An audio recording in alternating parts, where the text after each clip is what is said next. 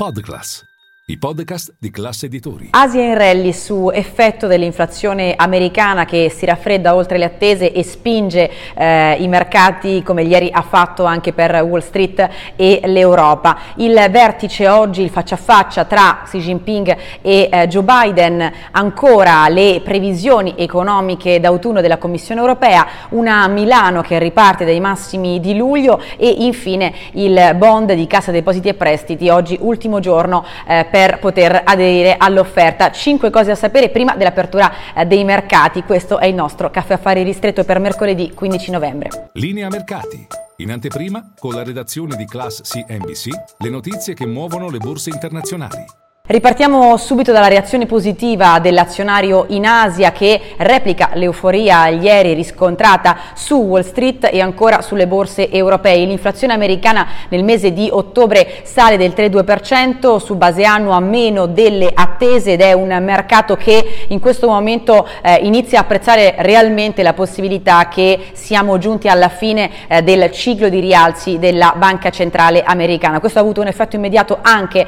eh, sul dollar index index che ha visto la flessione più importante dall'inizio eh, di eh, gennaio e eh, soprattutto il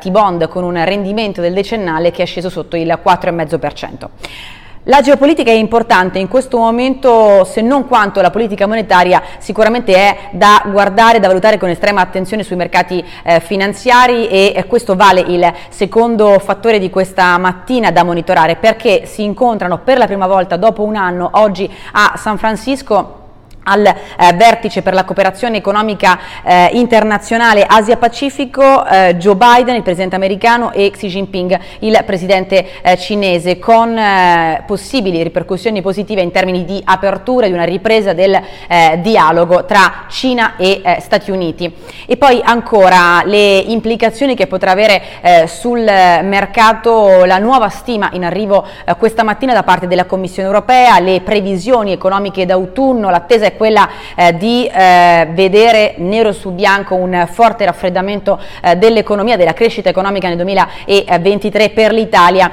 eh, ci sono eh, grosse possibilità di vedere una crescita eh, del prodotto interno lordo quest'anno non superiore allo 0,7%, per il prossimo anno potremo trovarci a fare i conti con una economia che cresce ad un ritmo inferiore dell'1%, poi appunto avremo i dati effettivi questa mattina. Milano in primo piano perché c'è sicuramente l'effetto importante dell'inflazione americana che si riflette anche sul listino italiano, ieri ha chiuso con un rialzo di quasi l'1,5% con eh, una quota di eh, 29.000 punti, superiore ai 29.000 punti, da qui eh, si riparte nella giornata odierna per il eh, Fuzimib, il, il, listino di riferimento eh, italiano che oggi poi farà i conti anche con i nuovi dati dell'inflazione eh, definitiva per il mese di ottobre. E infine da guardare anche il mercato obbligazionario con la chiusura oggi ultima giornata per aderire all'offerta del bond della Cassa Depositi e Prestiti con scadenza a 6 anni, ricordiamo, un rendimento lordo al 5% per i primi tre anni e una tassazione agevolata al 12,5%. Il target di una raccolta di almeno 2 miliardi